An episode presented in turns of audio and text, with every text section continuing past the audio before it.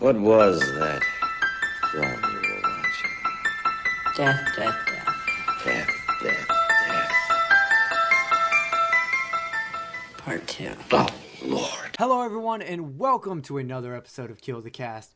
My name is Jerry, and of course, as always, I am joined by Jay. Dude, it's interactive CD-ROM. Here, you got to look at the ad at least. It's in Fangoria, you know, the one with the popping eyeballs on the cover. All right, where is it? Here, here. Um, we dare you to participate in the most frightening experience available on this planet. State of the art, run amok, unleash the dark side of your soul. Enter a game that feels more real than re- reality. Awesome.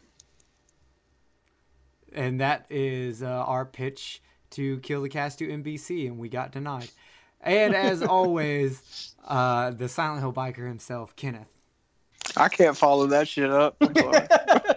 I couldn't follow that shit. I, you did a better job than the fucking guy in the movie. yeah, for real. And if you don't know, we're doing the 1994 Edward Furlong classic brain scan because you probably either have never watched it or you watched it when you were a teenager and don't remember it. And so we're doing it. Fuck Yeah. you. I love the movie. I thought it was great. Because I did Yeah, watch fun- it when I it's was a teenager, and I Definitely. did remember it. I I had and, uh, before we get into this movie, uh, Jay, what have you been up to? Uh, Final Fantasy 15 pretty much is occupying most of my time recently. Gay. Yeah, well, it's awesome, so fuck you. And uh, Kenneth, what have you been into? Uh, nothing really. Going to a gun show. That's about it. Oh, I've just been in a lot of medicine because I've been sick. Um, Yeah. Uh, yeah. so if I sound different, that's why. And if I randomly disappear, it's because I'm having a coughing fit and I'm coughing up my lungs. So, Oh. That sounds yay! I'm dying. Actually, you're doing a lot better than you were. Yeah, that's true. Wait, uh, but the show must go on. I was like, fuck it. If I cough all over the place, then I cough all over the place. We should let's let's do this. Well, if you die, that'd be awesome. We'd be popular in a minute. Oh yeah, dude. If I die while recording, oh yeah, y'all y'all have to get Reese to like send you the the Yeah, you left her instructions that it's okay for us to profit from your death. Right? Yeah, y'all profit from my death as much as possible. Hell yeah. It's The kind of ironic. Kill the cast, We're- the only podcast where they actually do kill their own cast. It's ironic. Me and Jay were having a conversation a little bit ago about uh, about him being in a coma. So I was gonna say, what what episode was it that we were talking about uh, Jay being in a diabetic coma? I can't remember the episode, but I know that me and him were just talking about that, and I was discussing what I would saying do if to I was him. in a coma, we got to do the show live on YouTube from the hospital. Yeah. and while we, you know, we draw dicks and shit on his face, and then I, you know, you can take a Polaroid of me teabagging him, and we'll, you know, stick it on the wall so that'll be the first thing he sees when he wakes up. We're really good people. Yeah. So anyway, we're talking about Brain Scan from 1994. Uh, it stars Edward Furlong and no one else. Uh, cause no one else in this movie, I don't think has ever done anything except the guy who did the music for this movie. The guy that plays the cop is and stuff. who? The guy that plays the main detective. What? yeah, he's in all, all kinds of shit. Oh, is he? I don't know. Yeah, Yeah. he's discount Christopher Lee, but he's definitely in things. Oh shit. Yeah, yeah, you're right. He is that. the the guy who did the music's name is George S. Clinton. He did music for the Cheech and Chong movies, the Austin Powers movies, and the Mortal Kombat movies. Nice. Yeah. I I thought I thought that was interesting because I was like, you know, I kind of like the music, and I looked into it, and it was like, oh, it's the dude for Mortal Kombat. Hell yeah! He also did Austin Powers and a Big Mama's movie and the Santa Claus movies with Tim Allen. Uh, he was he was in the box. I don't Well, know. even past, even if you get past the score, man, damn, uh, the the soundtrack itself was fucking awesome, man. There's some badass Oh, bands yeah. on that soundtrack. That, I would say this: Edward Furlong's room is definitely like my room from high school. Fucking horror movie and heavy metal posters all over the place. Tons of electronics. Well, I would have all that stuff all over my room too if my room when I was a kid wasn't the size of you know a box. Yeah. I lived Fair in, I, enough. Li- I lived in a trailer, so I could literally touch both both walls in my room. Oh, here you go. The cop was the voice of Archer from Small Soldiers. There we go. Leader he did of the. Gorgonites. He was in the Ninth Gate. He's been in plenty of things. Yeah, he's been on a lot of shit. Anyway. Super eh, Superman Returns, Frost Nixon. Yeah. So, Uh, if you've never seen Brain Scan, you should watch it. But here's what you need to know: Michael is uh, a guy who's he's a teenager. He lives by himself because apparently his dad is a workaholic and works far away. Uh, His mom's dead. uh, yeah, his mom's Dead. dead. Um, and he's into horror movies and video games and has computer technology that was not readily available in 1994 Being and chased by robots in the for, future. for thousands and thousands of dollars worth of stuff. Anyway, he gets a computer game in that he or- he orders from Fangoria magazine, and uh, let's just say that this uh, video game is a little bit more interactive than normal.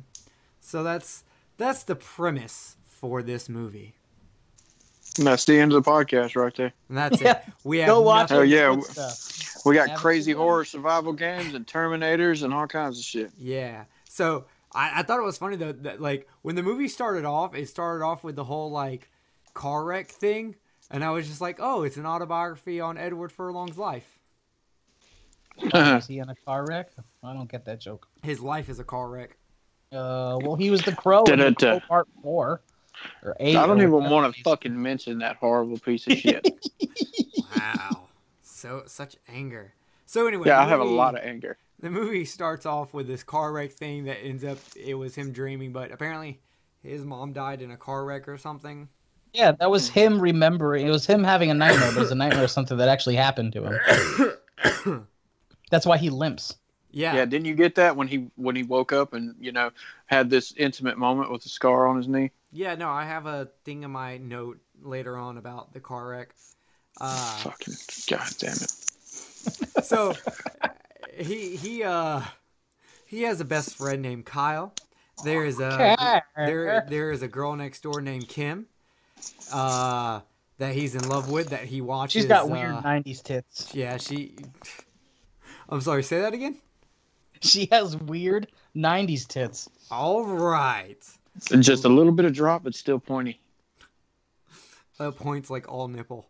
Um, and uh, he gets a phone call, which is assisted by his computer named Igor. And this is buddy Kyle. Can can like we in the podcast forever going buddies forever? Like I was just like, y'all are a bunch of horror fans who get off on people getting decapitated, and y'all end everything like a fucking Wait, wait, wait, wait, wait, wait, wait, wait. Mary Kate Okay. and Ashley video. Buddies Okay, forever. so you got a combo. You got a combination here. You don't only have horror fans, but you have metalheads. And I don't care what anybody says. Us metalheads, we're sensitive. Fuck yeah, I wouldn't know. I'm not a metal. sensitive fan. as fuck. Exactly. That's the reason why I had to explain it to you because you, out of the three of us, are not a metalhead. My- Me and Jay both know metalheads are sensitive. My favorite song in the movie is the one that the trickster played. Well, that's Claypool. Yeah, Primus. Yeah. yeah, that shit was awesome.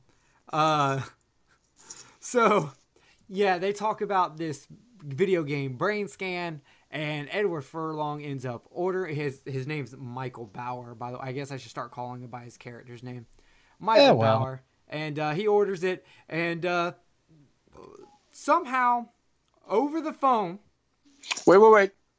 Okay, we have to go into detail about how weird this kid is, or seemingly weird, during the conversation that they're having about the brain scan game. Because at the very same time that they're having the conversation about the brain scan game over the phone, He's he creeping is on his neighbor. yeah, he's he's literally looking through his camera at his neighbor, fucking changing clothes through her window. Just saying. Yep, and recording it. I was Yeah. just waiting, Play back later. I was waiting for him to bust out with "She's got really nice signal" I don't get it. because he's watching it through his camera and computer monitor. Oh, Yeah. You know, and then we and then we find out in that instance that she knows, and she does that shit on purpose. So they're actually kind of weird neighbors together. yeah. Yeah, there's some weird American uh, beauty shit going on there. yeah, Um, isn't it nice? Yeah, but he he ends up calling the number to order this video game, and uh, the over the fucking speakers, they somehow give him a mini seizure where he bites his lip and then he seductively just touches his lip all the time. So It's Believe it or not- listen, that thing he's looking at is clearly his computer monitor, not a TV, and so it connects to the internet, No, no, no, which uh, did exist. Oh, okay. No, uh, but when he's having the phone call, he like later on when yeah, he his plays his the game. computer comes up. No, when he's having the phone call, his computer comes on Yeah, and it shows the brain scan logo, But and it these bright says, "Let me give you a taste."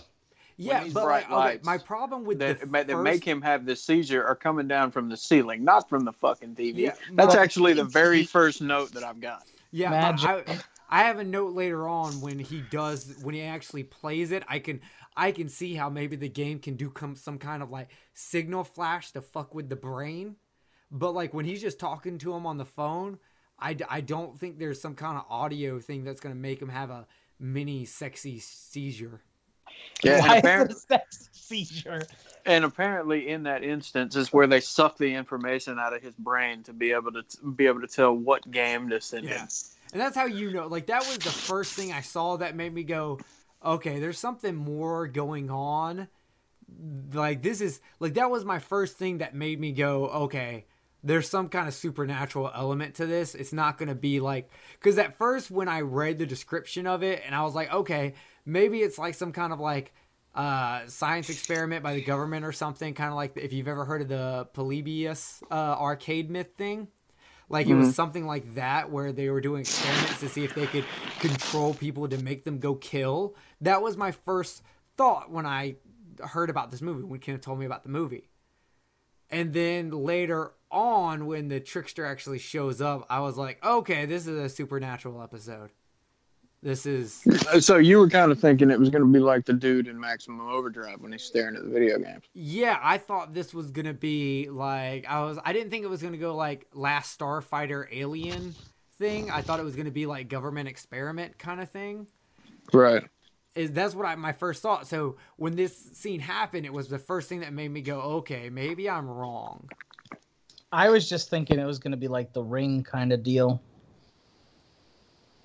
Or like the devil sent the game. I hate Yeah, when but the see, you devil never- sends me video games. He never sends me. Oh, I anything love it, man. They've got the best graphics. He always sends But- me like Mary Kate and Ashley go fishing. I meant Final Fantasy 15. Oh,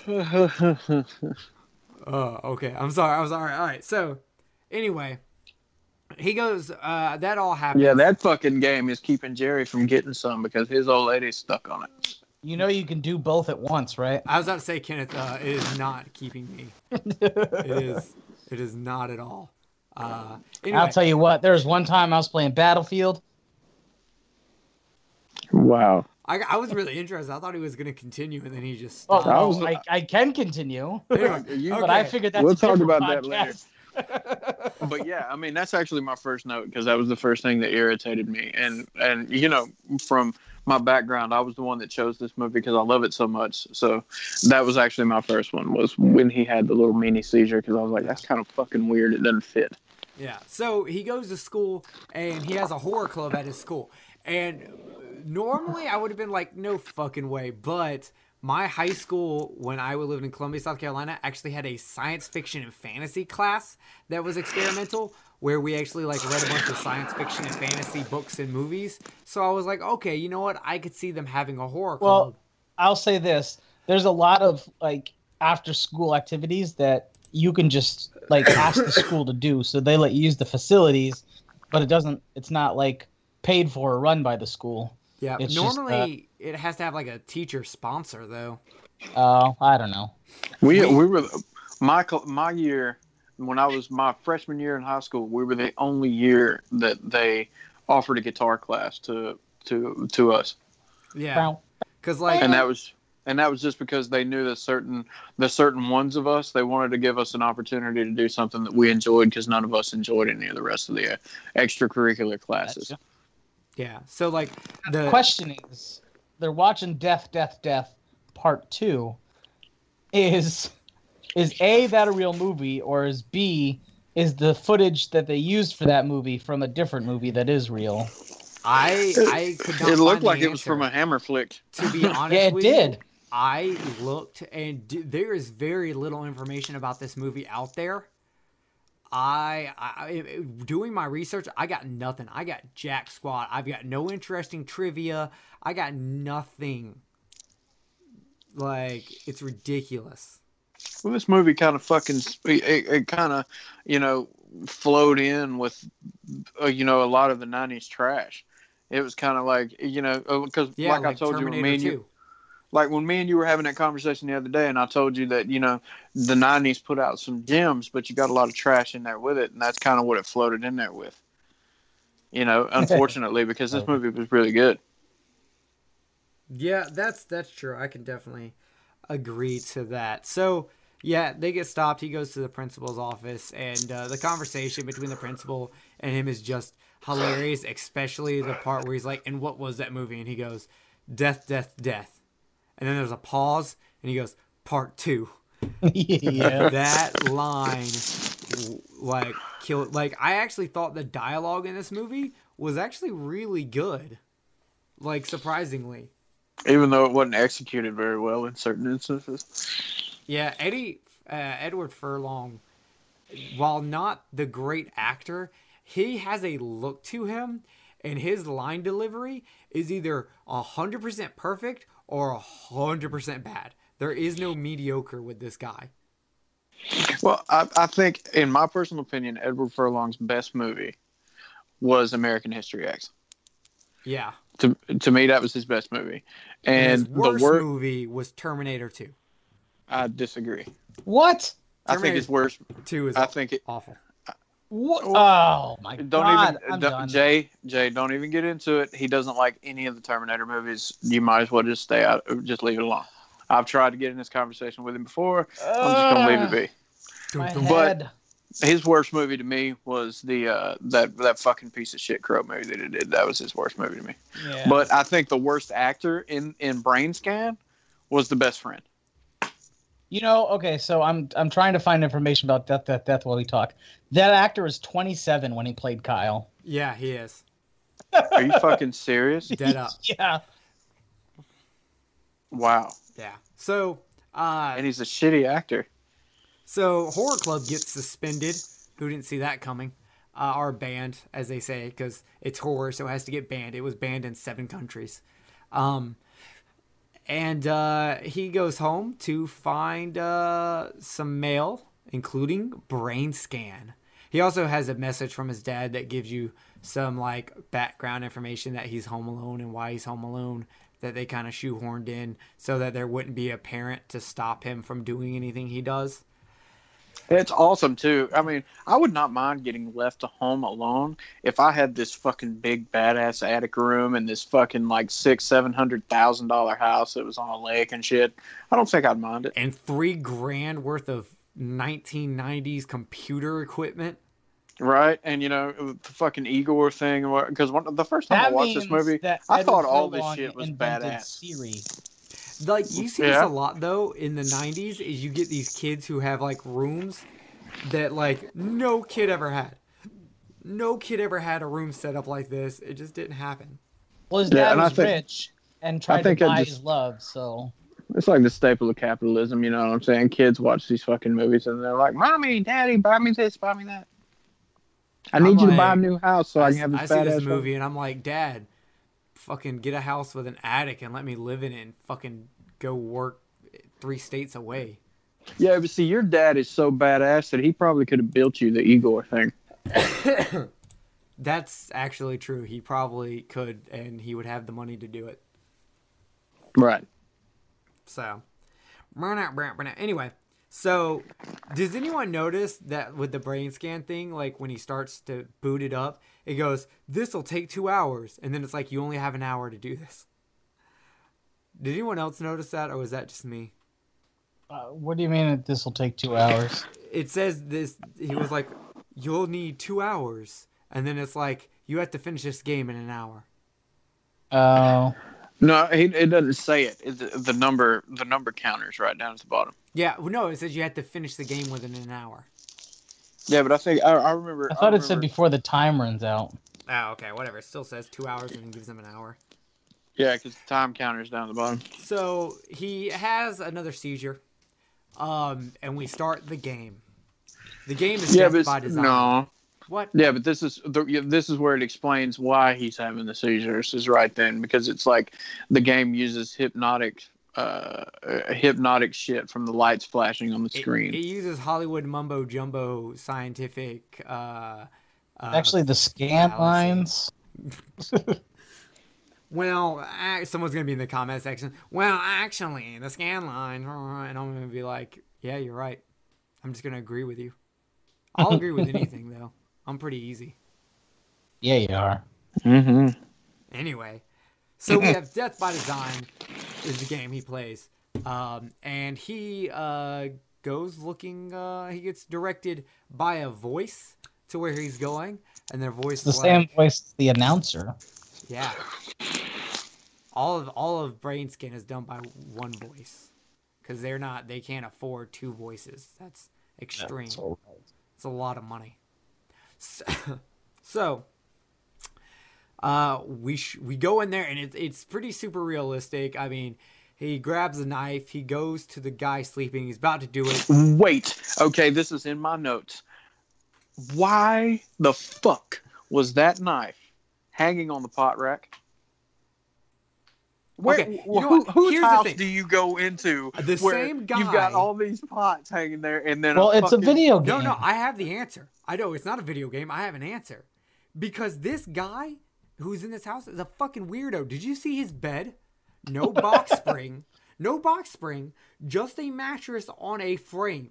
That's it. You can clearly I don't have a box see- spring. You you you sleep on like basically a fucking futon though. There's a difference between a guy Hey, in my, a nice I got an. IKEA futon, Look here, motherfucker. Motherfucker, Respect. with your My Swedish, IKEA futon is badass. your Swedish wood. Shut the fuck up. Listen here. Yeah. This guy in a rich neighborhood who obviously has money because eh, we all know rich white people put love putting African tribe stuff on their fucking walls. He should have a much bigger bed, a much nicer bed. This bed looks like he's sleeping in his fucking teenage sheets. son's bed. he had satin sheets. if you wonder why a guy like this has a butcher knife on his fucking pot hanging thing, well, it's because he sleeps on a fucking mattress and not a proper bed because he's not a fucking full functioning adult. Either way, I thought it was fucking strange. But no, I actually I did have it in my notes about this guy's bed because I thought it was weird. And I've got it in my notes about the fucking the uh, the the knife just hanging from the pot rack. Yeah, we we look really deep into movies. We analyze stuff people don't analyze. Um, so I one of the things I thought was really cool about this scene is he go he's like going to stab him, and the guy kind of moves and he kind of actually like freaks out, and it made me go, wow, this is why the guy was like, you have to complete it within like later on. This small thing becomes really important because he's like, you've got to finish everything within the time. You got to do it in time. If the trickster had done this with someone who bitched out, the trickster could just move on and claim it was, you know, it's a game and he can just move on and it doesn't matter. But the fact that he actually goes through with it, stabs the shit out of the guy, and then the guy like gets up and he's hand blood print on the wall and has a knife sticking into him in the mat. In the Yeah, and at this point, I mean, the dude just loses all respect for all of his fucking shit that he's got in there. Oh yeah, he's Fucking prick. destroying everything, throwing bookshelves over, tearing And then ain't like he's got a knife or anything in his back. Yeah, and a bed. He's got a bed sheet in his in his back. What do you think that thread count does to your skin, man? I said his sheets were satin, dude. Oh, are they? Yeah, I, I've said that like four fucking times. I don't listen to what you say. You're just a pretty face. Okay. Anyway, so then the tricks. Then the voice goes, "Make sure he's dead." So what does he do? He just kind of nudges him with his foot three times in different parts of his body. Yes. what Doesn't do you think he should do? check for a him. fucking pulse. Or, I'd pull or- my dick out and piss on his face. or ki- piss on him, kick him hard enough for it to matter. Not don't barely nudge him. That what is that gonna do? Wake up, motherfucker! I just stabbed you in the back. Yeah, seriously. So then he like cuts off his foot, and it shows us that he has a tattoo on He's his supposed foot. to be taking a trophy. Yeah, You know, and, and What's this is up with the another thing that tattoo? irritated. Uh, it's I don't know. It looks like a sword Uh, with uh, a snake. Yes. I think that's a. sp- That reminds me of Lethal Weapon. Isn't that like a special forces tattoo or something? may, oh, maybe it was a military tattoo. I thought it was, but who gets a military tattoo on their foot? I thought it was like maybe a pedophile cult or something, like Patrick I don't know. from All I Donnie know is that he would have a very hard time cutting through the bone of that dude's leg without a serrated knife. Yeah, well, it's a video game, so yes. anyway, so then so so then Eddie Furlong wakes up and he is flipping out. He's like, I did such a good job. Like, holy shit. And then he drinks milk. And this is exactly how I picture Kenneth and Jay drinking milk right before the podcast when they're getting ready. They're just fucking is- chugging it and it's just coming down their fucking beards and chins and shit. Uh, that is exactly how I drink milk. Spot on.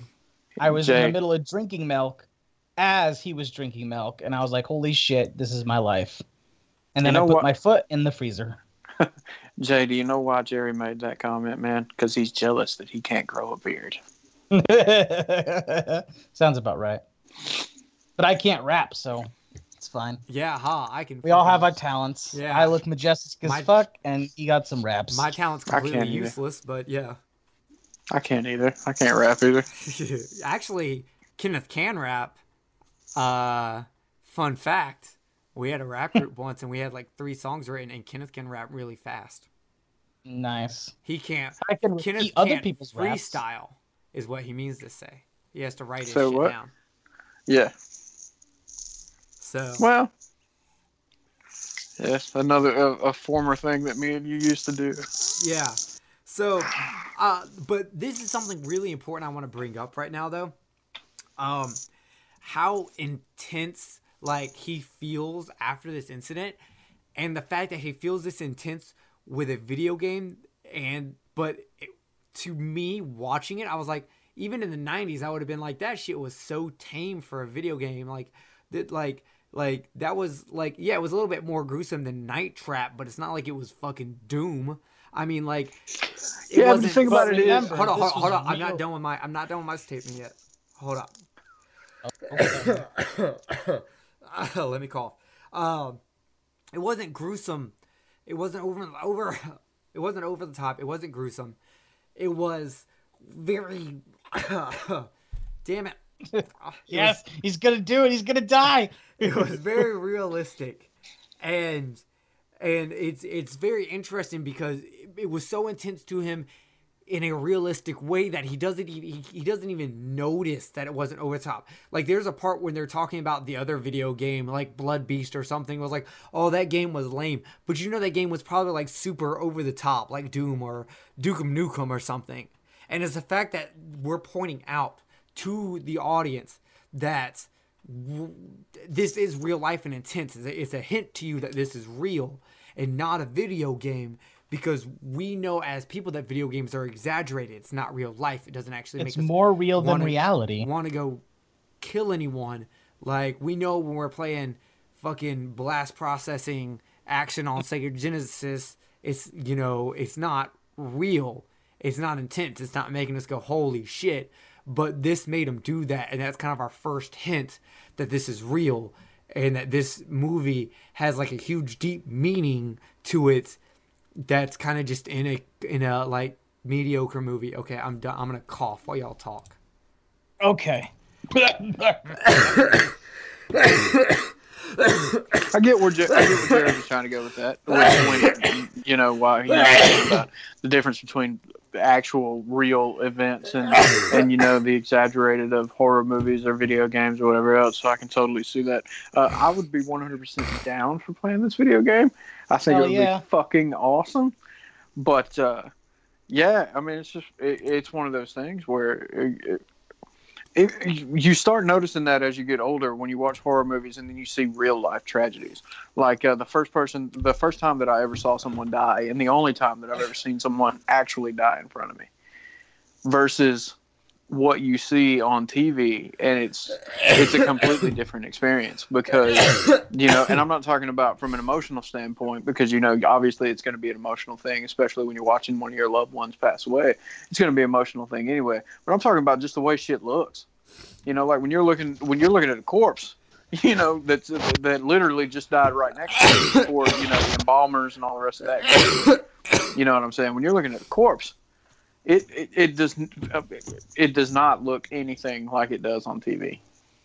Yes, that is It's- accurate. Yeah, it is one of the strangest things that I've ever seen before in my life, and and and, and how rapid the the process starts taking place, man. When somebody dies, I mean, within seconds you can see their color changes in their body, all the rest of this thing, and it's like, wow, you know. So uh, for to be able to experience the realism of something like that in a video game, shit, I'd be one hundred percent down for it. But it's not a video game. Would, would you play it if you knew that it was going to be real beforehand?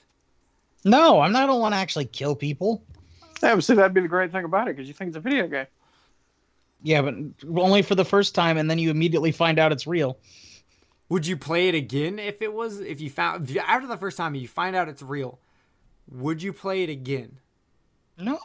What if what if they're like, yeah, but you left a witness and you you left clues. You have to go back and fix it, or else you're gonna get caught and go to jail forever. Absolutely. Well, if he had just left the foot in his freezer, he would have never gotten caught. Well, I completely agree with Jay. that that's true. He keeps get- going we'll- back to the crime let's- scene. He tried to bury the fucking foot. Okay, Like, I hold was like, "What are you we're, doing?" We're getting ahead of ourselves here a little bit. Actually, no, we're not because the only thing else that happens is he tells his friend about the game, uh, and that's it. And then we meet the actual trickster. We meet yes, this. which is great makeup design, by the way. I thought it was Yeah. awesome. I spent like 20 minutes trying to figure out who this actor was because I'm like, this has got to be some famous rock star. Like, this just seems like something that they would get some like famous rock star to do. And then I found out it was like a nobody who's like barely done anything before. He was like a local actor. And I was like, well, shit. But but he was great. You Oh, he know, that's awesome. great. You know, it- Except for the eye Gal eye gout thing. That was pretty terrible. But That was Well, cool, man. Not the eye. You literally saw when he went to put his fingernails in here, in his eyes, that he like you saw the fingernails go under his eyes, and him like just kind of curl his fingers into his eyes. Like I'm like, guys, did y'all really see that in editing and let that go? You know, yeah, not I never everything is noticed it perfect. before today. I never noticed it before today, and I noticed it today when I was watching it. Yeah, But but you know, I mean, other than that, I thought I thought it was cool. And then when he actually comes out of the TV and you see his head come up, and then like the the goo in the insides of his body materialize up underneath his head, I thought that was cool. yeah, and the and the trickster is punk as fuck. Like Right. like holy shit i was like this dude is awesome i want to be this dude so anyway he comes out and he tells he goes oh oh there was one thing we uh, that was really important besides him telling his friend he went over to the girls next door's house saw the news broadcast left that there was an actual murder so he finds out that he really did murder someone and he tries to contact brain scan trickster shows up is everyone caught up now? Good. We're moving on. Trickster shows up. He's punk as fuck. He plays some punk ass music after throwing out all that shitty metal music and starts explaining to him that this is real. You really, you really I really just don't see Primus as punk music, but okay. Primuses. Yeah. What, what would you consider them? I consider them like experimental okay. funk pop. Primus Les Claypool himself, that motherfucker is in a genre all of his own. He's like Mr. Bungle. Yeah, exactly like that. You know, because because that that again, you know what I'm saying. uh, Mike Patton, he's in a fucking world all of his own outside of Faith No More. Same thing here. Les Claypool's got his own genre, and I think the only thing that really came out of it, that kind of the only one out there that kind of stays in that, and that's only when he's playing with Les Claypool is Buckethead. Yeah, fair enough. So, anyway, so it was at this point when the trickster shows up that like my whole government conspiracy thing was out the window. And I was like, okay, so this is now supernatural. This is it's interesting. Uh, at this current, it cheapened it to me at first. It ends up paying off, but at first I was like, kind of like, oh well, what the fuck? This is cheap. But the trickster is so cool, and the way the movie continues, I thought was really cool and well done. So at first I was kind of like disheartened when I saw the trickster, and then I was like, okay, you know what? I can get behind it. Uh, Jay, how did you feel when it was revealed to you that the trickster, the supernatural uh, entity, was behind it? Well, that's what I thought it was going to be in the first place. Was like some kind of like what's that uh sex line horror movie 976 Evil or whatever. I thought it was Oh. going to be a situation like that. Yeah. Kenneth, when you do you remember when you first saw this movie as a kid? Were you expecting the trickster? Did you think it was gonna be something like that? How did you feel when the trickster was first shown? I'll be 100% honest with you. I wasn't expecting anything the first time that I watched it because it was another one of those movies that my dad picked out. So I was just like, okay, let's give it a shot. Um, I was really wasn't expecting anything, but my how I felt about it the first time when he came out of the TV, I was like, "Fuck yeah, that dude's badass! I want to be that guy." And how do you how do you feel now rewatching it after all these years? Like, it it didn't cheapen it for me at all. And the reason being is because watching it from a mature standpoint the trickster's sole purpose for being there was to make his life that much more horrible. I you say horrible, I say interesting. i say horrible because you got to think in his, from from his point of view you know all these all this shit's happening to him and it's intense and it's fucking fucking with his head and all the rest of that that would be that would be a horrible experience to go through man. And that's that's what makes it that much more terrifying you know it's because he's going through all these things and fucking you got the trickster here that's fucking with your head at every time you turn around and eating raw chickens and all this other shit. You know what i'm saying? So you know you really he, he, he has a key purpose for being there. He's not just comedy relief. He's not just you know one of those fucking ca- characters that is just there to fill up fucking time. He's he he has a complete purpose.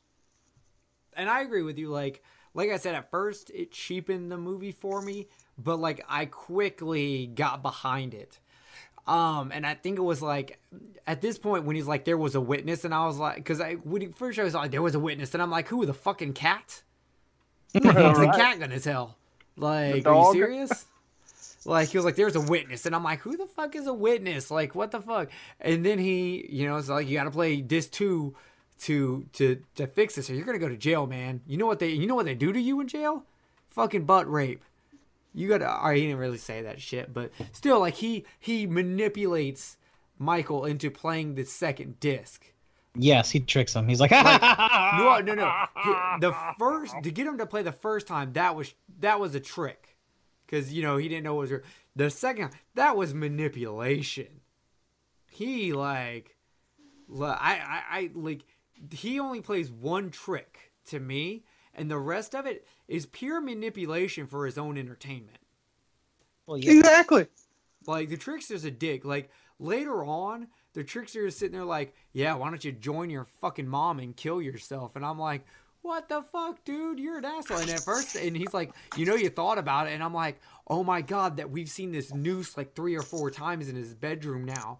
Like, there's so much besides like Aerosmith being in the background of everything and every fucking bedroom in this movie. There is so much like foreshadowing and things on the second watch when you and you should rewatch this movie again because on a second watch, holy shit, you notice so much foreshadowing. You notice so much things that they did deliberately for you to catch on a second viewing. Fun little tidbit: Edward Furlong was in an Aerosmith music video. Yeah. So there's Very that. true. But I mean, if you all right, think about this, and, and think about how irritating it would be if you're sitting there and Jerry. I don't know how how into them you are, hell, but uh, if you're sitting there and you're playing a first-person fucking uh, it's a horror survival game, and it's kind of like a first-person shooter, but it's still horror survival, and you're going through the rooms and everything, and you've got this person that's back there in the background that's supposed to be telling you what you're supposed to be doing and helping you, and then all of a sudden he puts you in a fucked up position, and you hear him laughing in the background, and you have to deal with this throughout the entire game. Do you know how irritating that would be? That would be super ir- irritating, but like in this What a horrible night to have a curse. yeah for- beep, beep, beep, beep, beep, for beep, real.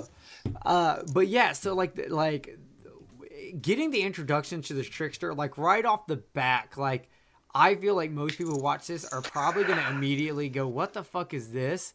But It by the- reminded me of Howie Mandel from Little Monsters. Yeah. But by the end of the scene, the first scene with the trickster, you were honestly like on board with the trickster. If, even if you were like, "What the fuck is this?" By the end of the first scene, you're there. You're good. You're sold. He did a really good job. The the uh, the breaking the fingers thing was really cool. The eye gouge thing was not as cool, but I do want to point out that he bleeds red when he does the eye thing. I just want to point that out now. It, it's Okay. important. It's important later. Um, Importante. importante uh, because I'm gonna link this movie with Phantasm. Anyway, so Oh boy. uh, so uh, we he plays. Obviously, he's gonna get the second disc. So the second disc is gonna come. Um, Kim shows back up, and you you can tell how awkward he is. But you can like, if I was this kid and I had this house to myself, and she lived next door, like I would be like, yeah, please come in. Let's go upstairs. Let's talk. Let's, you know. But he's like kind of trying to brush her off because he killed someone, and then he sees the the disc two in the mail, and then he flips the fuck out and he kicks her out, and I'm like, bro, you were fucking up. What was the point where he ends up outside of the house? And Oh, it was the fir- oh yeah. yeah. So and, and he he, runs into the two- sheriff like the first time. Yeah. Oh yeah, on his way home from school, he runs in there, and the really important thing about that scene is the fact that it's a kid got hit by a car, which is why uh, Michael looks at it because it makes him think about the car wreck he had. Um, Right. So yeah, talking about the sheriff or the detective? Because those are two different people. the Oh, I'm detective- sorry, the detective. the detective, and then Okay, I'm just Um, making sure. he also goes uh, before he plays the second game. He goes and buries the foot and gives us this weird scene with a dog. That Hey, well, I guess I'll wait until you get to the end of the movie to discuss my Uh, thoughts on the dog. Okay. Oh, do you have thoughts on the dog? Because I was just like, what the fuck is? I have scene? thoughts on the dog, Like I give. but they have I- to do with the final reveal, and since we're Oh. not jumping around, I'll wait until. Yeah, the dog that. was a key factor. But I mean, the, I completely missed that he was a key factor. Besides the fact that he just showed up, and then there was the comic joke of, "I'll never ask you for anything again," and then he and then that plays in a part later on because this movie's really good at foreshadowing. but the reason why I'm bringing this up is because it almost seems like that even from right off of the rip, the the detective has an issue with this kid. Do you almost feel like the Uh. I'd have to disagree Targeted. with that. No, uh, like the first time he sees the kid at the house, the you know he No, no, no, no. He's he sees a nosy kid, and he's like a no nonsense detective, and he just tells him to get lost. I don't think he has a problem with the kid. Man, I it think he's seems like just- he's already profiling that kid. No, I don't. I didn't get that at all. Okay, I feel like my very- issue with authority. I feel like he's very monotone the entire movie. He's very no nonsense the entire movie. I think he's a dick. Well, yeah, but I mean, he him being a dick doesn't change, I, and I it doesn't get worse until he suspects the kid that's a murderer. Yeah, I until think he I gotta thinks agree the kid is a murder suspect. with. Jay here because when the kid shows up at the second crime scene, and the guy's like, uh, like he's being actually kind of nice to him. The kid walked into a fucking crime scene, and he's not like, "Yo, what the fuck?" Would you doing?" not have? him. He he. No, I wouldn't have. I would have stood back there in my '90s shirt and my '90s hat, and stared like everyone else in my '90s shorts, and I just been the totally would have walked in there. I'd have been like, "What's up?" I don't think you would have. Dude, I have done man back in the nineties. Do you know how much crazy shit that I did back in the nineties? Dude, I did far worse things than that. I just don't see like he walked into an active fucking he he walked right under the crime tape. Yeah. but I still, all bullshit aside, I still think I, it, I don't know. It, the, the the detective just rubbed me the wrong way from the beginning. He Okay, did. He just, and I and I just felt like I felt like that he was profiling the kid to begin with, and and the reason why I didn't like that all the way around is because I feel like that it was too for uh, too, it was forcing it too much that the the whole dynamic between those two they were they were forcing the dynamic too hard. That's where that's how I felt about it. Uh, I'm not with you on that. I just I don't see that at all. Um, but uh, yeah. So he's got the second disc now. So he plays it, Oh, and we're on the third disc. no second point. disc. Second disc is is is uh, the third disc is the oh you don't have to kill anyone this time. Um, s- we're on the second disc, and um, we don't get to go see what he does this time. We just see him uh, wake up from his seizure coma seizure. Um, And all we know is that he had to take out a witness. Yeah, that's right. he- Okay, now I know where we are. he Sorry, I got confused. and he goes and watches the film and he sees himself get up so he know he's like holy shit i did actually leave he filmed him doing it I thought Um, his line.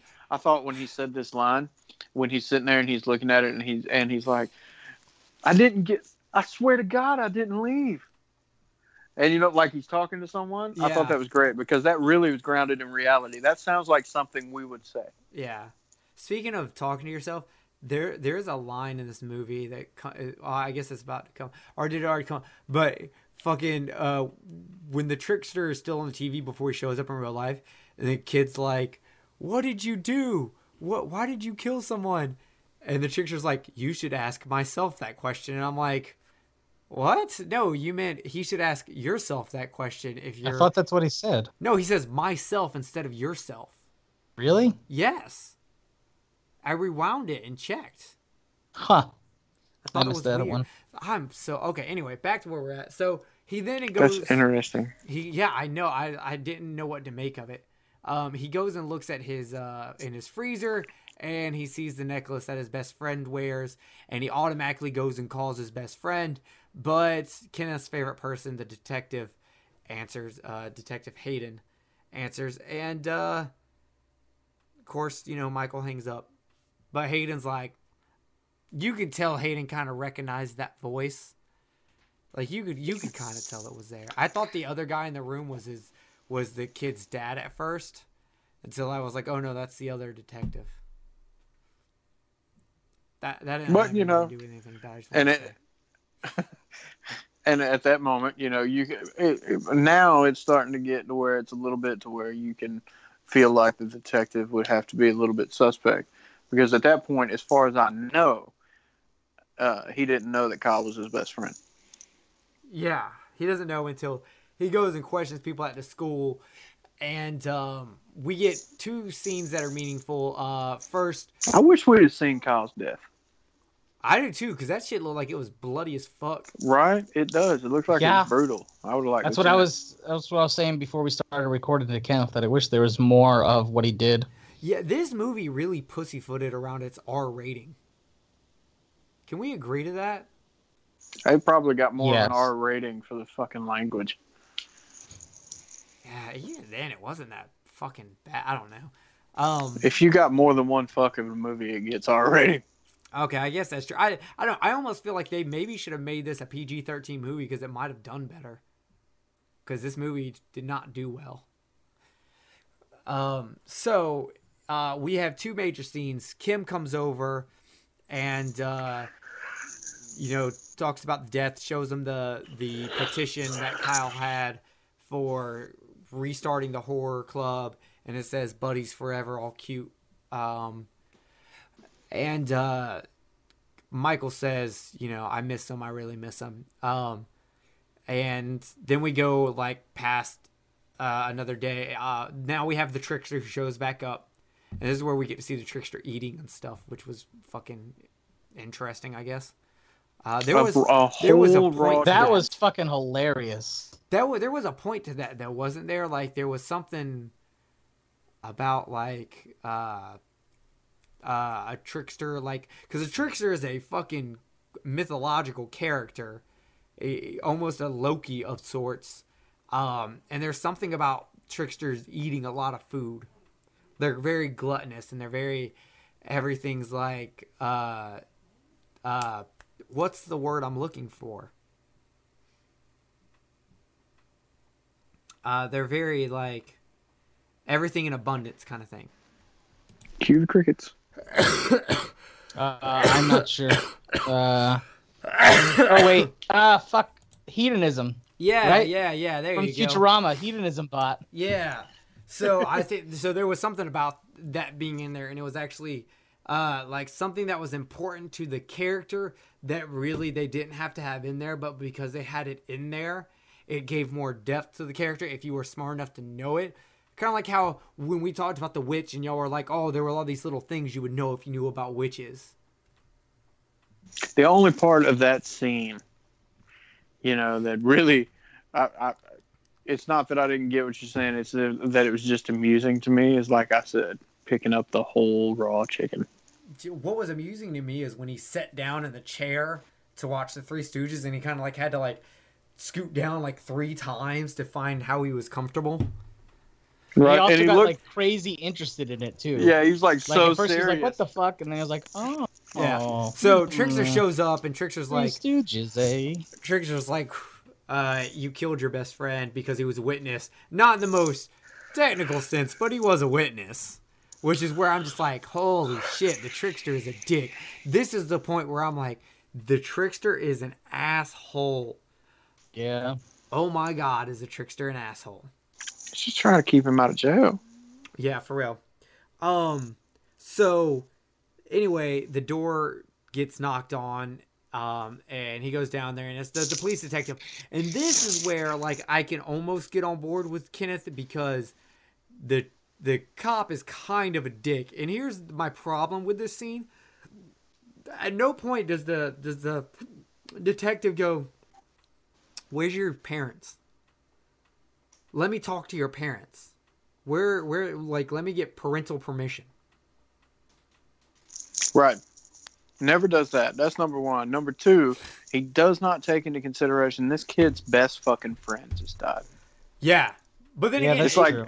It's like, don't you don't don't you understand that he's gonna seem a little bit distraught? Um, but that other dickhead that was in there, not the main uh, detective, but the other dickhead that was in there, made it seem like he was nervous or whatever. It's like, motherfucker, eh, eh, my best friend just fucking died. How else am I fucking supposed to be? I'm not gonna be all right and peachy. Yeah, and he when when the detective leave, he's leaves. He's just like, if you're anything more than the class misfit, I'm gonna find out. And I'm like, True that.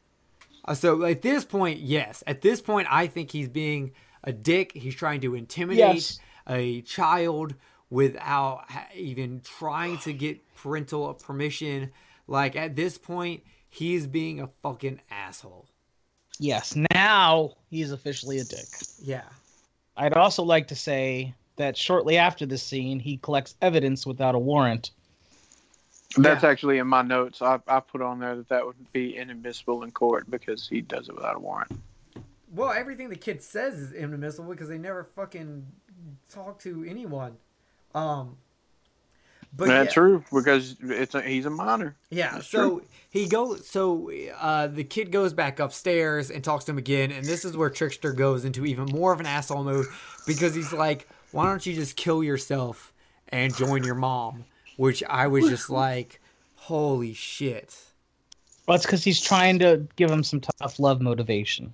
Yeah, but that's when I It's when I also thought- worth noting that he cuts his wrist for him, and then it's not hurt at all when he lets go. Yeah he cuts the wrist to make uh, the the disc because the kid broke the third disc because he's like, "I'm not playing this shit." Um, and but this is the point where I brought up earlier about the noose, where like I, I note I, I was like, holy shit, there's a noose in here. I wonder if this kid has the noose here in case he just fucking goes fucking I'm done, because the trickster's like, you've thought about it before, just do it. I Um, have a noose in my closet. yeah. Uh, you know how Fucking pussy. like you know how um What? You know how I have like a weird note almost every movie. I have one for this one too, and it just says pizza fridge magnet, very little toppings. What the fuck? There is a pizza slice magnet on his fridge, and it has like like like half of a piece of a topping. That's sad that that magnet won't be as tasty as other magnets. Yeah, and I'm Yeah, like, but did you see the giant fucking Alice Cooper thing on the side of the refrigerator? Yes. That was a fucking amazing. Yeah. So the trickster convinces them to play the third disc by saying, "You're not gonna have to kill anyone this time. You left a clue in disc two. You have to go fix that, and it has to deal with best friends and uh, footprints." Oh, and before we leave, Dickster, uh, Dickster, uh, Trickster, Dick Moment three. Trickster straight up goes, "Buddies forever." Yeah, because he's his friend. Too soon? No, it was perfect amount of timing. It was perfect. It was a day later. Yeah, he's just saying he didn't need his friend and trying to ma- not make him feel so bad about murdering him. It's like there ain't no telling how many times you stabbed your buddy, but we're gonna be friends. So Yeah, this this three technic okay so he's like you're not gonna have to kill anyone. You have to go cover up uh, a thing. So he does that. He goes and he covers up the his footprints in the flower beds because apparently the cops didn't look at the possible ways that a suspect could have gotten in to kill someone so they didn't look outside the window and didn't already see this and didn't already notice this. Um so, but while he's doing that, the trickster calls in and calls uh, detective's buddy, who's also a detective, but no one knows his name because no one gives a shit about him because he drives 20 miles Uh, per hour, Detective B. something like that. So, and trickster's just like, I think there's someone in your yard, and he's like, Who is this? A concerned citizen. Click. Yeah, click. So the guy goes to go look, and fucking Eddie runs pretty fast for a kid with a limp. Um, he runs into someone in the woods who looks like a rent a cop, and uh, he's like, "You need to go home." Shit, and well, he ends up running into. I guess there's construction work, which we saw earlier. Once again, foreshadowing, setting it up and he gets caught in there by another guy um, and during the struggle the guy hits poles and falls down and like i guess kills him which causes you don't know the struggle. this yeah i don't i don't i didn't get You'll that. never know the struggle. so uh everyone else shows up and the kid's hiding and the dog shows up again is this the Bow part where y'all want to bring up the dog or is it like at the very very end I will explain the dog at the very, very end. Okay. Um so uh he asked the dog for another favor to please let him go again and the dog does and uh well our buddy detective no name shows up and because the citizens did not listen about not having guns he gets shot in the fucking chest and dies and Well, at this point, man, okay, number one, I think this was a completely fucked up scene to begin with. Because this dude just comes walking up and he sees the citizens with their guns and he just pulls his out before he says anything. And then he says something. Dude, turn, dude turns around and sees a guy with a gun and shoots at him. So, in any way, both on both counts, that, that whole scene was fucked up. and what's funny Yeah, but to be fair, they said no fucking guns because of this exact thing. Yeah, and what's funny is uh, Detective No Name was not there when D- Detective Important gave his speech about no guns and all this shit. So Detective after they Important. kill him, Was he not? Really? he was not there because he was at the house. He was at the uh, he was at Cloud's Oh house. yeah, yeah. You're right. Okay, okay. they now that start makes more sense to yelling. That oh we caught the killer, we caught the killer. They think that he's the killer and they caught him, which allows Michael to escape and get home. I'm- but Kim I never sees paid him. attention to that. Yeah, and Kim And so now it all him, makes goes in, sense. goes in his house, and yells at him. He doesn't respond, and so Hey, wait a minute, wait a minute, wait a minute. Isn't this the same part where uh, uh, all that shit falls on top of the principal? was that the principal? hmm No, that wasn't the principal because the guy who all that shit falls on and he dies, he he. Oh It was the wait, principal. no, it was the. Prin- I didn't notice. Okay, yeah, sure. I know that was the principal, but is that is that the Yes. moment where it happened? Yes, because the the principal and Michael are struggling. The Michael pushes the principal. He hits the thing. Everything falls down and kills him. Everyone rushes over. No. Wait. The the detective no name, who was following Michael because he saw him run into the woods from the house, follows him there while Michael is hiding in the in like what would be a basement while the dog's there, and then they shoot no name detective when he shows up, and then that causes a ruckus, and the dog leaves, and Michael runs away, and they're all screaming, "We got the killer! We got the killer!" because they think Detective No Name's the killer, and then real detective shows up, and he's just like, "The fuck, guys, the fuck!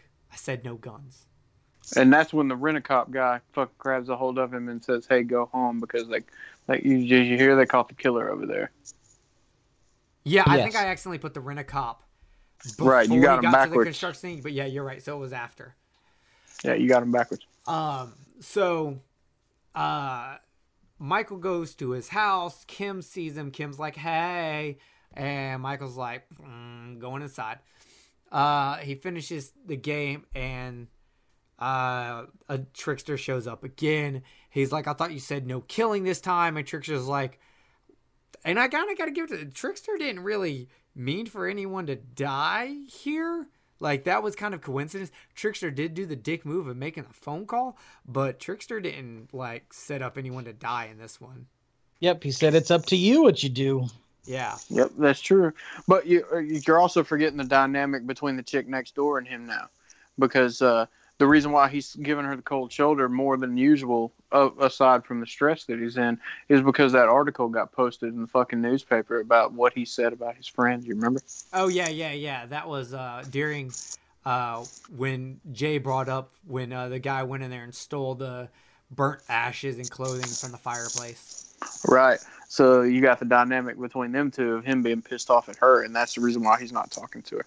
Yeah. and that's that's actually what sets up that whole scene because she's trying to uh, she's trying to talk to him outside right after that shit with the newspaper happens and all he does is shut the door and fucking goddamn turn his music up real loud and that gives It's because she was a bitch. yeah She and took his pain and exploited it.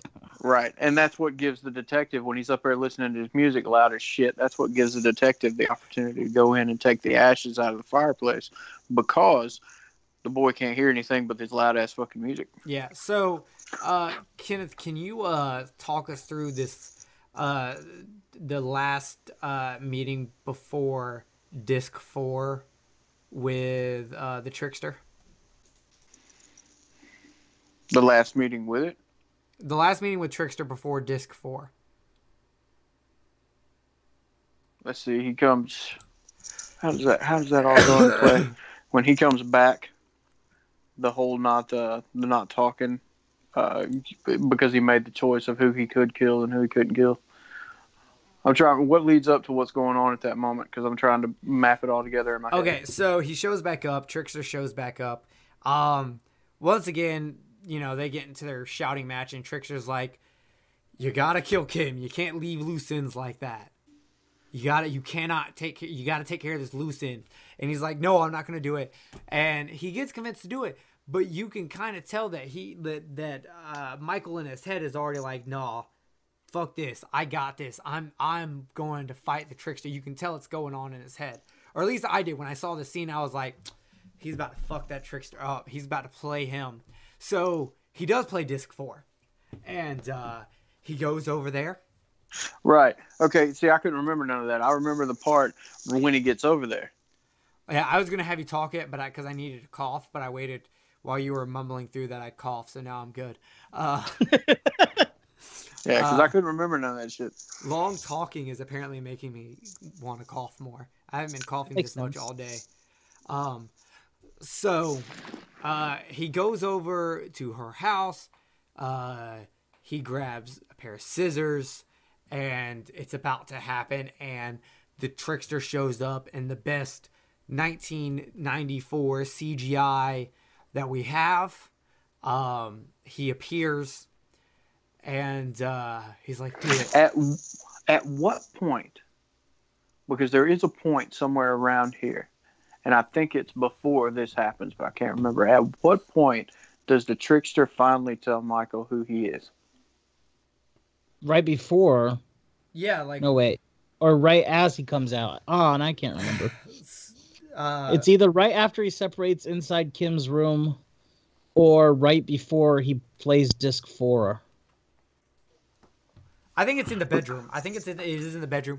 He tells them, you know, I'm just doing this for my own entertainment. Um, did you have a point Because- you wanted to bring but- up, Kenneth? Yeah, because damn, that's what sets up the whole that whole scene right there. You know, with the CGIs, that's what sets it up. Because damn, Michael flips the fuck out and yells at the trickster and says, "Who the fuck are you?" And the trickster looks up at him and he says, "Michael, hadn't you figured it out yet? I'm you." Which I just, I just took that as the trickster fucking with him more because he talks throughout the movie about how this murderous impulse is in everybody and this is deep down inside you. Yeah, but see, that's what mm-hmm. sets up that whole scene right there of them that the the the, the wonderful '90s CGI where Michael goes to stab the trickster in the stomach, and then the trickster's guts come out and grab him, and he p- starts pulling Michael in Oh, to where they where they become one person. yeah, and I gotta okay link this to Phantasm. Trickster's eyes bleed again. He gets stabbed in the eye. He bleeds yellow, like the tall man does. And you know how the tall man talked about? uh Wait, I guess it was in Ravager. I don't know if y'all watch Ravager, but in No, I Ravager, still haven't watched it. he tells I don't know. Reggie Bannister, he's like, the reason he never killed Reggie Bannister is because he's been playing with Reggie Bannister. Reggie Bannister is his fucking form of entertainment, just like the tall man is someone else's form of entertainment. And and it made me kind of go when I was watching this, I thought about that, and I was just kind of like, holy shit, what if the trickster's from the same fucking universe as the tall man from Phantasm is? Well, except the end of the movie completely ruins that theory. I disagree. I don't think it Okay. does. Because here's the thing. My cat just it, farted. It, it works. it works perfectly with this. Okay, I'll continue this statement when we finish the movie because we need to get over this final uh, detail so we can. I mean, loud enough to where I could hear it from four feet away. Jesus Christ! Was it Stay fatty? on target. Was it fatty? I'm, uh, yeah, it's Fatty Cat. He's passed out on my on my bed and he just farted. Oh my god. Okay, so uh uh they fight and uh uh he wins. Detective, important detective. Yeah, detective important detective uh shows up and I The trickster opens the door for him. yeah, opens the door for him and shit and he's standing there with his fucking scissors. Uh, But yeah, um, but yeah, this is like this is an this. All right, I'm taking over for this one. All right, so we've got we've got Michael who stabs the trickster in the stomach. They become one person. All right, then and when they become one person, you've got half of his face that kind of looks all weird looking, you know, to signify that he's mixed with the trickster. And he goes over there and he's about to kill the chick.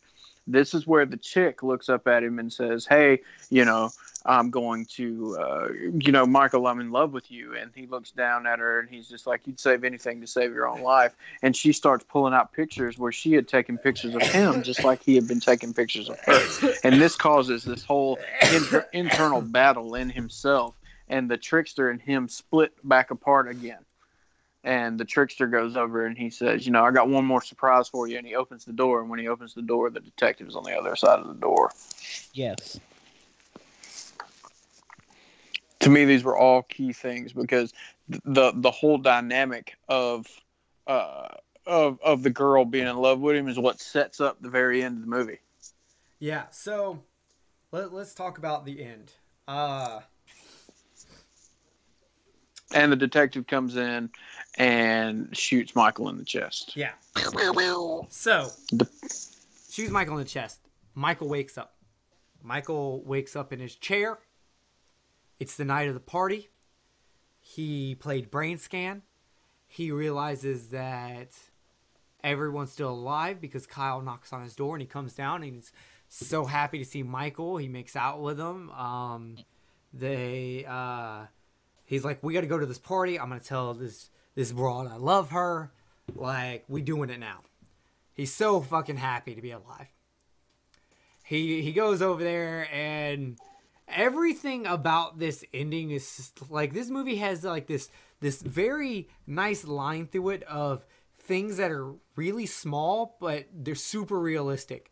He goes up there to tell the chick that he's into her and she's like, "Yeah, maybe we can go out on a date." and he's like ecstatic about it.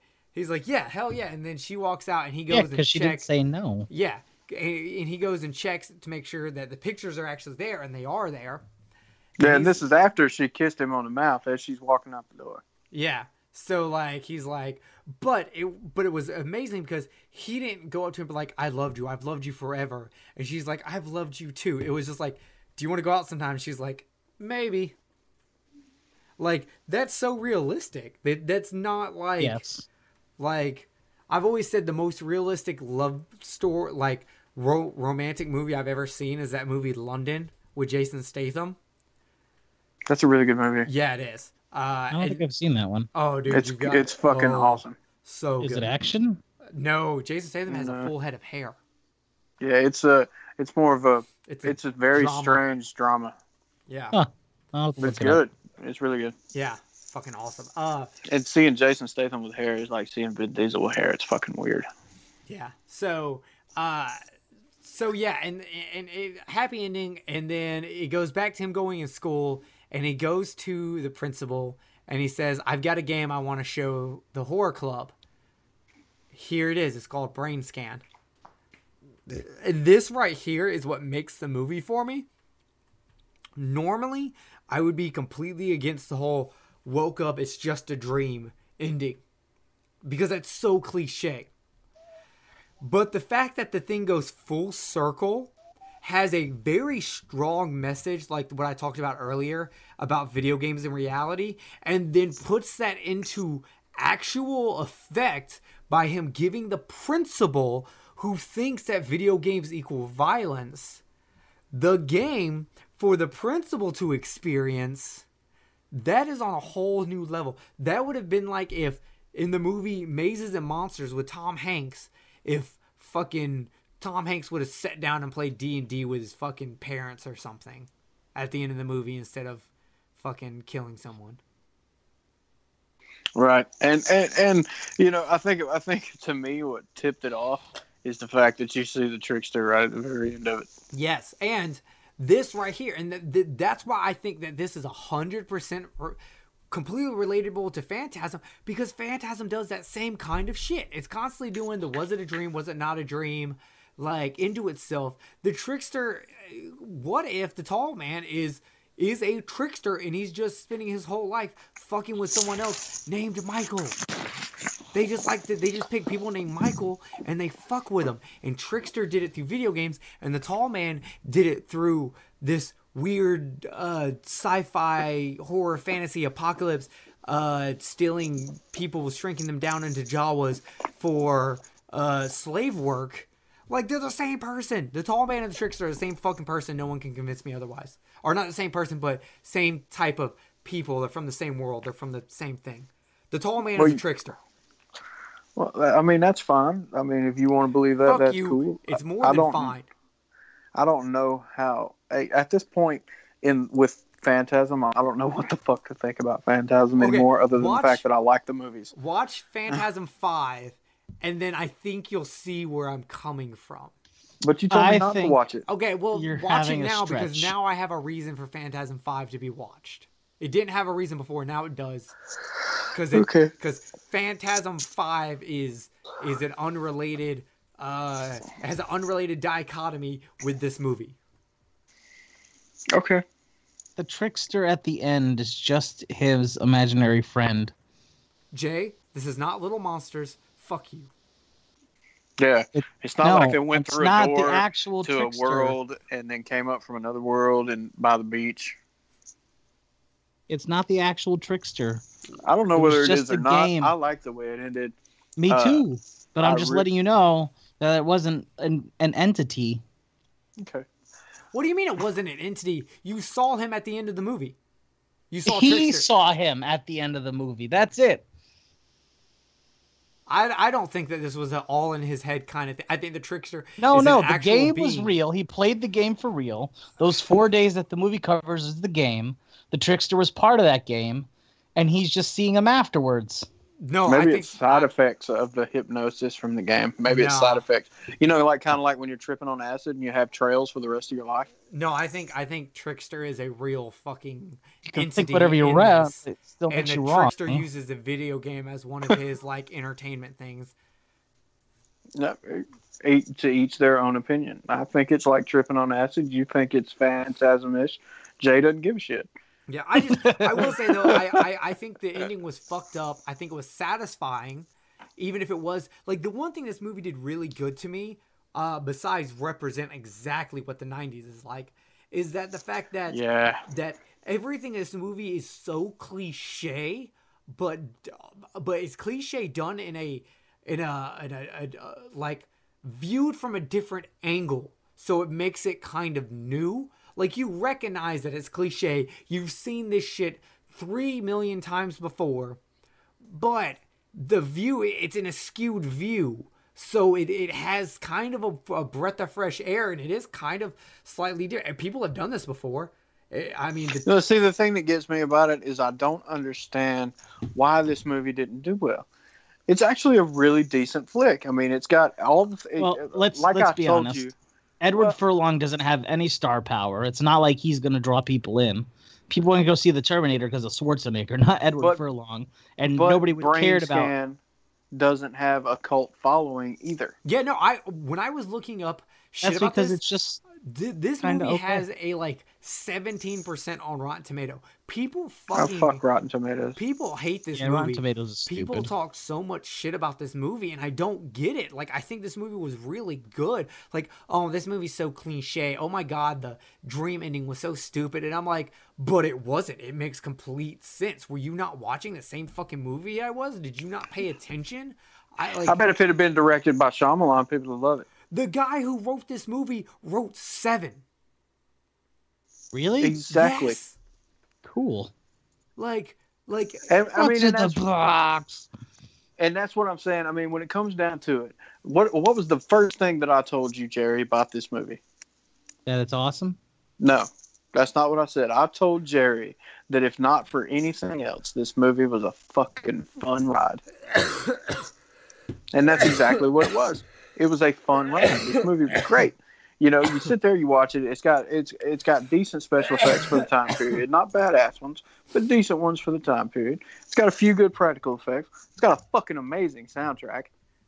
I think the things that hurt this movie is that it's one that it's rated R because this movie honestly it should have just dropped a couple of fucks, dropped the brief nudity and been fucking PG-13 so it could have hit more of a teen audience. And the, and also nowadays when people watch it when you see that when you see that a horror movie is rated R and then you see what this movie is and then you go well i expected a lot more. Gore it, it sets expectations and this movie doesn't meet those superficial expectations. And i I guess you're right. But at the same time, in 1994, man, I mean, they didn't they didn't push the bar for like PG-13 back then like they do now. You know, like now you fucking you know you get more nudity than was in this movie on public access television. jaws has more gore than this movie and jaws was rated pg But my point is, I love nudity. but my words of point is, wisdom is by that jay but my point is, you see more like like I said, public access television. You know, like Yeah. nowadays, man, you fucking you see more violence in The Walking Dead. You see more nudity in Sons of Anarchy. You, You know what I'm saying? more you like if fucking we went to 1994, American Horror Story wouldn't have even been able to get an R. They would have been like, "Cut this shit, or you're getting an NC-17." And you damn American sure wouldn't Horror have it. Story You know, Yeah. dude, TV show. yeah, fucking. I haven't watched all of it because I don't really care for it. But I saw a few of the episodes of the Hotel season with Lady Gaga. There is so oh god, much. that blood orgy is so fucking hot. Yes, like what the fuck? Um, I mean, and the same thing with The Walking Dead, dude. The first episode of this season that's on right now, you see motherfuckers getting their heads bashed in with a fucking bat. Yeah. And Yeah, I don't mean so- like, and I don't mean like a couple of cracks and Okay. it changes the scene. I mean bash the fuck in. all right, fuck Walking Dead. T- explain to me the dog. The dog was a helpful NPC, bro. He's playing a video game. It was like like it was Uh, a helper. Okay. It was part of the game. Except the dog only like- showed up in. Technically, the dog only showed up in disc three because No, no, the dog was there when he was trying to hide the foot, and the dog was there when he was trying to run away. It gave the foot back, in disc and it didn't tell the people where he three- was. Runaway. But you see the dog- three, but it, You but see the dog running finished during the disc- credits. He was between disc one and disc two. But He the wasn't- disc change was part of the game. The game starts as soon as he puts the first disc in during the party. There is no physical disc two, three, and four. The Oh, game fair. begins at the party and ends when he wakes up at the party. Okay, fair enough. I'll give you that. But wait, that was the whole thing was But you see the dog NPC? through the credits. doing what? I don't what? He's running like off with the foot. Yeah, you see the dog running off with the foot during the credits. The dog is actually God, and he's in charge of the trickster. Wait, Maybe the dog hold is. up. I didn't watch the Maybe credits. the dog's the tall man. Hold on, I didn't watch the credits. Time out. I didn't watch the credits. In the credits, the dog is seen with the foot. Yes. Uh-huh. So, but Maybe he- the dog's a sphere and it materialized into a dog. No, dog. because at the, because when he wakes back up at the end of the movie, none of the murders happen except maybe the kid who got hit by the fucking uh, uh, car because that that, was was, before the game. So the dude was never killed. The foot was never taken away. This isn't fucking like. How does the dog have the foot? That doesn't. Why would they But even he put does. that there? That makes no fucking sense. Maybe that was the beginning of the principals game. Zero, uh, zero stars. No, because, well, I mean, zero stars. This movie gets zero stars now just for that fucking. No, fuck this. That's stupid. I'm done. no, okay, okay. So uh, let's get into to uh, ratings. Uh, we'll do. Uh, what do y'all what, what do y'all want to do? Five star or ten stars? I always do five. It's just easier. Fi- Okay, yeah, five five is easier because it's zero hated it, one or well one hated it, two didn't like it, three liked it, four really liked it, and five I would have sex with it. And I would I, Those the the holes in discs are way too small for my penis, so probably It- wouldn't have sex with any movie. It's it's perfect for me. I have no issues. Um, so I I'm I don't give particularly it, care for this scraping. I'm gonna give. I don't even touch walls, bro. Uh, I'm gonna give it four then what's stars. the point? Uh, it's just the fucking I- because I can think. Uh, I'm gonna give it four stars. I actually I really can like. imagine that it feels good. Yeah, I'm gonna give this movie four stars. I really like the movie. I think it's a lot deeper than what people think it is. I don't think. I think people look at this as a like shallow throwaway movie, but I think that they watched it with open minds and maybe even watching it now after we've talked about it and really pay attention to it. I think they would really like this movie. I really enjoyed it. I, I'm gonna buy I think it, the title of the movie. I think the title of the movie goes further than just the name of the game. I completely agree with you. Yeah, like like I like I think there's a huge social message here with video game violence and horror violence, and I think not only do they show that really well, they capitalize it at the end. Um, so I think this movie's really good. I'm gonna buy it on DVD, and I don't like buying DVDs. I only buy DVDs for movies that just aren't on Blu-ray, and I don't think are gonna get Blu-ray releases. I'm gonna buy this on DVD because I want to see if it has a, a commentary track or anything. Probably does. it's just Edward Furlong. Just Edward Furlong fucking smoking crack. Probably. Anyway, Jay, what's your rating? Uh, four out of five. It's super entertaining. Fair enough, Kenneth. Same four, four out of five. No one has like any like thing to say about it like I did, or No, you guys had way too much to say about it. I I I don't know if it's as deep as you're you're thinking it is. Uh, you connected a few dots that I'm don't know if they are there or not there, but uh, it was it was entertaining. Like Kenneth said, it is a fun ride. I watched it on a lot of medicine. Both times I watched it, I'm on a lot of medicine now. So there's there's that. Like I am like at this point like like 30% Dayquil, 30% Mucinex, uh fucking yeah, and some other things. Well, you've only got forty percent left. Amazing. Yeah. So that's just how I am. Um so I don't have a sequel versus prequel for y'all, but I do have a sequel versus sequel. Okay, shoot. Okay. You can get a direct sequel where the trickster gives gets Kyle to play brain scan the next day. Or you can get a sequel that is 10 years in the future where the trickster shows up again and Michael goes to fight him. I'd rather Eh. get Kyle. I'd rather see the principals game if that's if those are my two choices. Uh, but I guess out of those two, I'd pick Kyle. I would too. I could really care less about. There's 10 years later in no the there's no proof that the trickster is real or not, so that would be silly. the trickster is real. I want to see Nope, Michael there's- battles no, in 10 it's- years because it's going to be Phantasm 6 Brain Scan It is 2. it is open for interpretation on whether or not that is a hallucination or the actual trickster. Yeah, I was. I, I'm gonna ask you again about your theory between Phantasm and Brain Scan when you're sober. I am I am able to explain it. I am fairly He's gonna be like. I said what? He's probably he'll he'll probably remember the fact that he had some kind of fucking link between the two of them, and I'll be like, explain this thing to me. He's gonna be like, I have no fucking idea. I don't even remember how the hell I came to that. All I know is that I did. My theory is sound with facts to back it up. There is this is a real thing and I put together something amazing and y'all are just jealous. I'm gonna need you to draw me a Venn diagram of all this. I'm going to draw you a fucking diagram on the track marks on my arm. Uh, Motherfucker. I mean, but the thing about it is, going, you know, overall, I think the movie was great. Um, I I do think it, I it's it's I think it if I'm not mistaken, it's one of the first ones that links video games and horror movies together. You know, kind of like uh, did y'all ever see that one called Stay Alive? Where it had the that was people playing the terrible. yeah, okay. You know, and, and they've tried to do that a few times. They've tried to do a movie, uh, make a horror movie and a video game link together, and it Uh, just the best one is eXistenZ. I haven't watched that yet. Oh, we need to watch. You you need to watch it. We might need to review it, but it that one's a great movie. It's more sci-fi than it is horror. I've but seen Extensions which was about killer hair. Does that count? no, no, this Ah. is called eXistenZ. I know what you're talking about, a good Um, movie.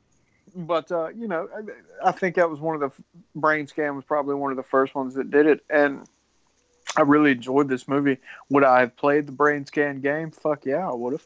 I think that would have been fucking awesome. Because you know, y'all know me, I love horror survival games. Yeah. So, you know, I think it would have been good. But uh, yeah, speaking of horror survival If games, the hold la- if I was Michael, you know what game I would have played? Fucking my next door neighbor. That's the game I would have played. yeah, that's true too. Well, he could have. but yeah, survival horror games. Kenneth just brought up. So we thought we'd throw in a little extra on here and just talk about some of our favorite horror games. So A little news before we actually get into our favorite. Last of Us Two is coming out. Yes. Stoked. Ellie is pissed, and she's Yeah. ready to kick some ass. It sucks some dick. I have no idea what No. you're talking about. You have never played Last of Us? No, he hadn't. He ain't never played Last of Us, dude. If it ain't fucking on goddamn Nintendo, he's never played it. No, someone was explaining it to me, and they were like, "Yeah," and there's these like fungus mushroom people, and I was like, "Oh, Matango," and then I just watched Matango. No, they're uh, cordyceps are real things that affect ants, and so the plot is that the cordyceps virus uh, evolved to attack humans. Oh, Right. So Okay. you So- should look up. You should look up You should the virus because it actually yeah, turns it ants into legit. literal so, zombies. So, Kenneth, what's some of your favorite horror games? Well, I'm gonna finish what Jay said because you so rudely interrupted him. I was trying You- to interrupt him. yeah, you shouldn't because that's actually legit. You should check it out. It's pretty cool. It's like it, it literally like this fungus. It it makes ants become like mindless drones and they kill each other. So they attack Kenneth, each other and kill each other. What's your favorite horror uh, the Nature Channel, the episode on cordyceps. Right. if you don't know already, my favorite. Oh, horror I know. I know. It's Resident Evil. Oh yeah, totally. Fucking Okay. the entire Silent Hill series.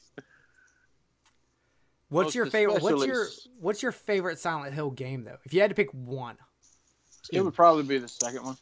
too. Called it. Yeah, I- I think that's everyone's like favorite Silent Hill game. The- I It would, really be, like- it would it would be between that one and the third one. The Room was actually pretty good. I don't know why people don't like it. because it Uh, was not made as a Silent Hill game. It had the Silent Hill name tacked on uh, for It marquee works as a value. Silent Hill game, though. Yeah, but it works perfectly as one. And then the I'm first just person explaining to aspect you of why it people hate it. it. was great. People hate when like shit comes out and it's like at the last minute they just like throw something on there to for marquee value and it's not. Oh, but it wasn't originally a Silent Hill game. You know, like Super Mario Brothers 2, people give it shit and it's just because it's just a reskin of a different game with Mario characters. And like, oh, it's not a real Super Mario game. And I'm like, shut the fuck up. Super Mario 2 is awesome.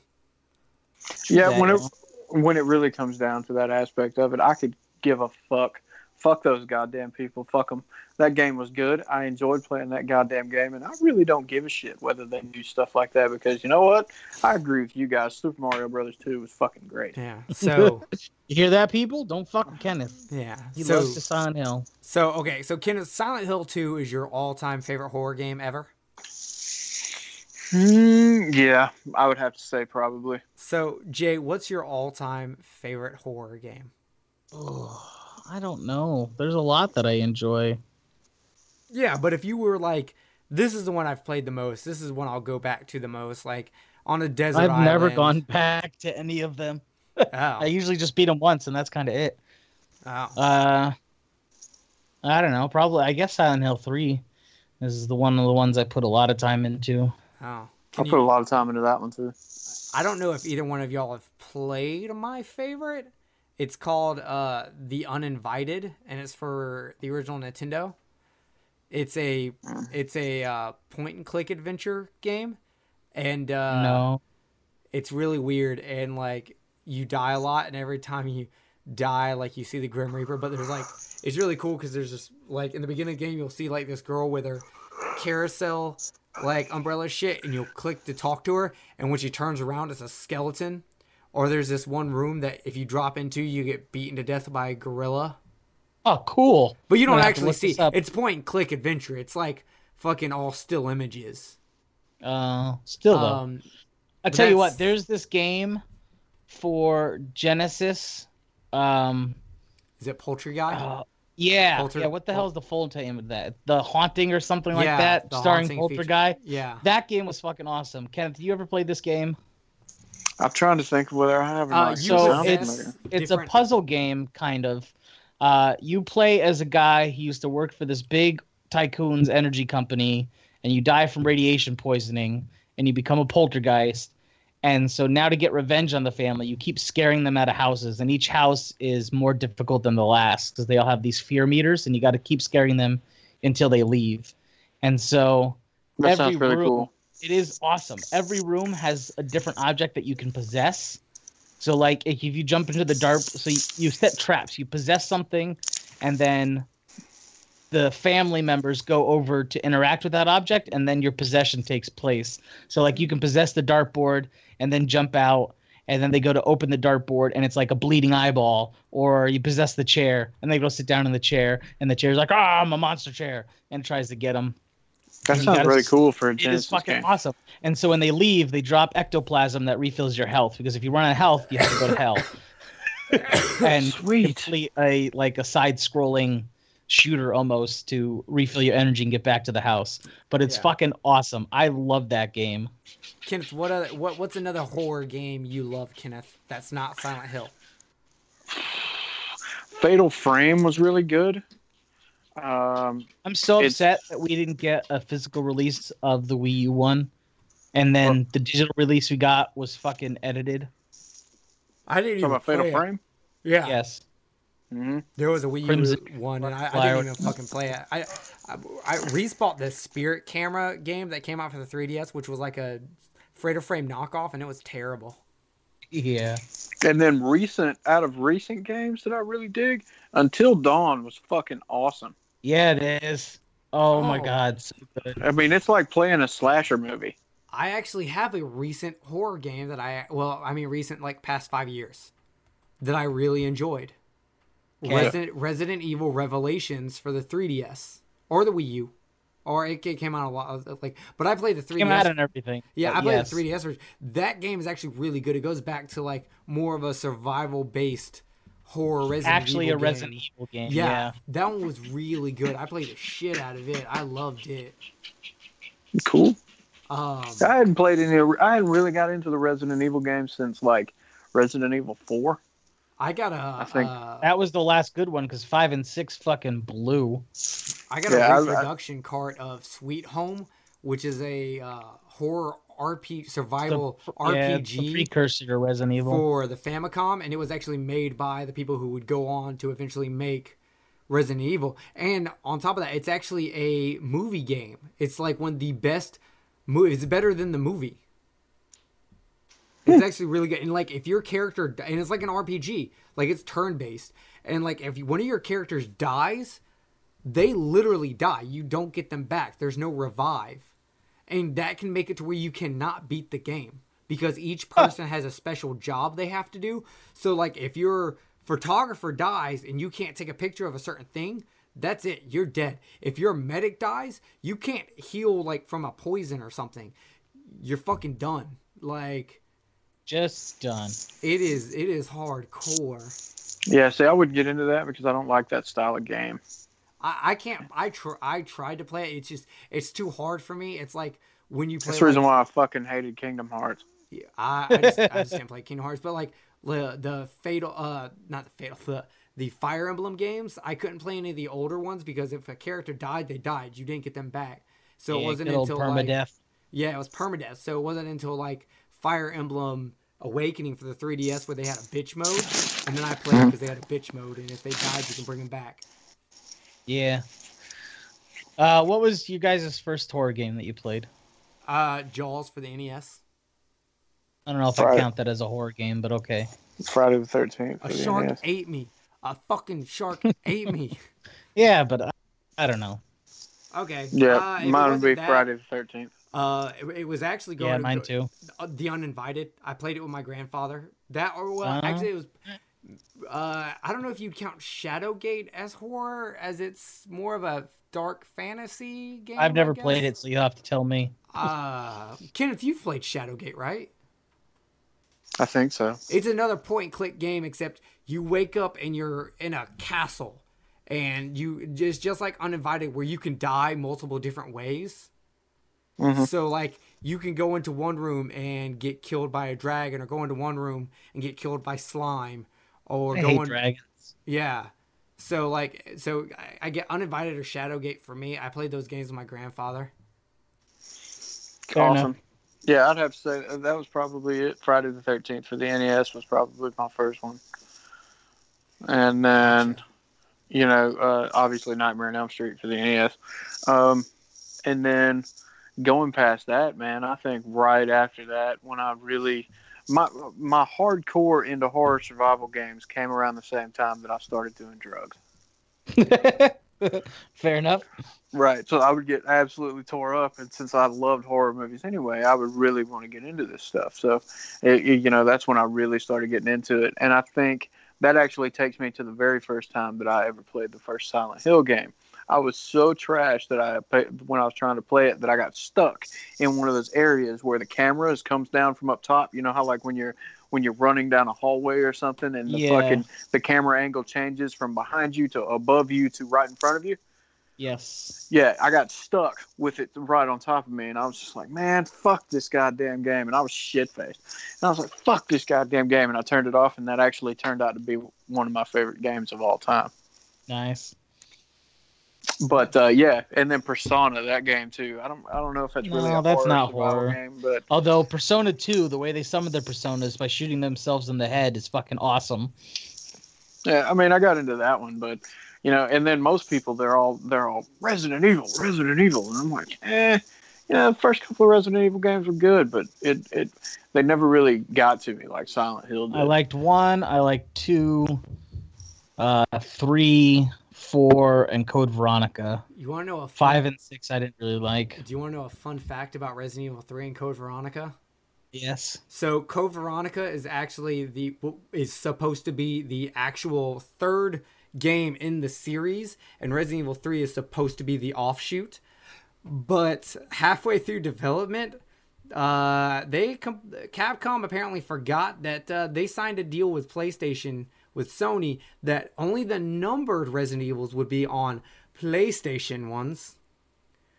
And so their side sword that they were making for the Sega, their third one that they were actually making for the Sega Dreamcast, had to actually get Oh, changed. funny. So that became Code Veronica, and, and Resident Evil 3 became Resident Evil 3, but they were actually supposed to be switched. Code Veronica is actually supposed to be the third game in the series. Way to go, Capcom. Makes sense. Yeah. So, and if you play the games, you'll actually kind of see how that actually works. Yeah, Um, especially with the Wesker stuff. Yeah, so that's that's pretty much all we got for y'all today. Um we do have some cool stuff on our YouTube, including I did a uh, new show called The Other Great Movies in Horror Movie History, which apparently I can't figure out a better name than that long ass name for. I like it. I think that works well. Yeah, but it talks about uh, some of the more lesser known horror movie moments that are really good that never get talked about. So the first episode is done. It is actually on the YouTube channel. Um, we also have great things like Straight to the Kill, which is Jay reviewing horror movies over the horror movie trailer, um, which is really you did one you uh, Uh, recently. I for, did Don't Breathe finally. Uh, I know I've been promising that for like three or four episodes of the podcast, but I finally finished Don't Breathe. And I actually edited the trailer a little bit. I want these to be as spoiler free as possible, and today's trailers aren't as spoiler free as I'd like them to be. So I actually cut out a character's death from the trailer so that it's more of a surprise if people go watch the movie based on my review. Yeah, I didn't even realize Don't Breathe came out, and I saw it at Walmart today, and I was like, "Fuck, I don't have the money to buy it." Yeah. So I didn't. I, I wanted to do the episode after I saw the movie in theaters, and then I never got around to it. So I tried to time it for the Blu-ray release. Gotcha. Yeah, Um, I told Jay when we were talking earlier that I've been trying to get it's on Vudu, and I've been trying to get to watch it for like a week. Oh, it's so good. Yeah, and then we also have like uh, Kill the Trailer, which is me watching uh, old horror movie trailers for movies I've never seen and deciding if I would watch them or not. So check out our YouTube channel. Uh, there will be links for it in the description of this. Obviously, um, we also have our podcast on YouTube if you prefer to listen slash watch a still image of it. Um, we are also on Facebook, facebook.com slash killcast13 that's the number 13 not written out um, we post all kind of shit on there from horror memes to horror news to things we've bought or we're watching and sometimes just going yo what do y'all think about this? Um, so check that out. Come interact with us. It's a lot of fun. Um, and of course if you're listening to this you'll probably know that we're on itunes and stitcher and podbean at uh, killicast.podbean.com so thank you all for joining us. We had a lot of fun. Sorry it took so long. I got sick and I abs- this is the best I've sounded in like fucking a week and a half, almost two weeks. Six years. Six Yeah. years. I sound sexy. Um so that's it for us. Jay, you got any parting words? I don't. No parting words. We're good. Okay. Peace. Kenneth, you got any parting words? No, fuck off.